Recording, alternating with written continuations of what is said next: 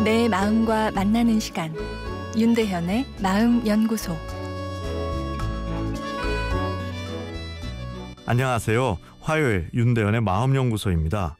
오늘은 게임이 내 자녀에게 좋을까 나쁠까란 어, 내용입니다. 2012년 어, 한 조사 전문 기관의 통계를 보면 학부모의 82.2%가 아, 게임 때문에 자녀에게 꾸중을 많이 한 적이 있다 응답하였습니다. 게임 때문에 자녀와 싸워본 적이 있다는 부모도 57.5%나 되었는데요. 아, 근데 이게 또 자녀들의 인식은 달랐습니다. 10대 아, 자녀의 26.2%만이 게임 때문에 꾸중을 들었다 생각했고 아, 부모님과 싸운 경험도 33% 뿐이었는데요. 게임에 대한 이 부모의 걱정과 꾸중을 어, 자녀들은 심각하게 받아들이지 않고 있다 아, 볼수 있겠죠. 또 게임을 하느라 늦게 잠든 적이 있냐는 질문에 10대 청소년들은 57.8%가 어, 그런 경험이 있다 한 반면 학부모는 35.4%만이 자녀가 밤새 게임을 했을 것이라 이야기했답니다. 아, 부모가 싫어하니 우리 자녀들이 몰래 했다는 결과인데요. 아, 그렇다면 이 게임 도대체 자녀에게 좋을까요? 나쁠까요?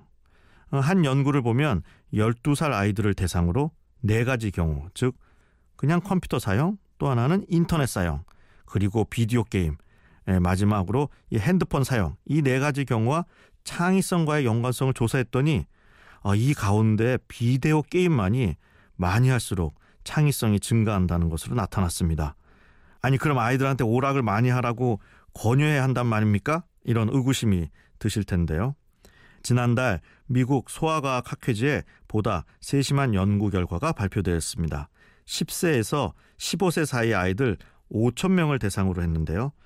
전자게임을 1시간 이하로 하는 아이들은 삶의 만족도, 사회적 관계, 내외부적 갈등에 있어서 게임을 하지 않는 아이들보다 오히려 긍정적인 결과를 보였습니다. 반면에 3시간 이상 한 아이들은 반대의 결과를 보였죠.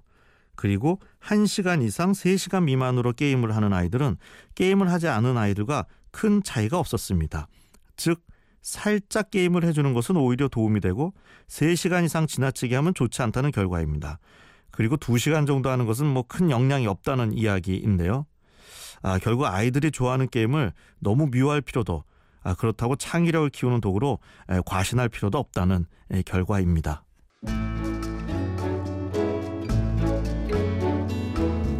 윤대현의 마음연구소 지금까지 정신건강의학과 전문의 윤대현 교수였습니다.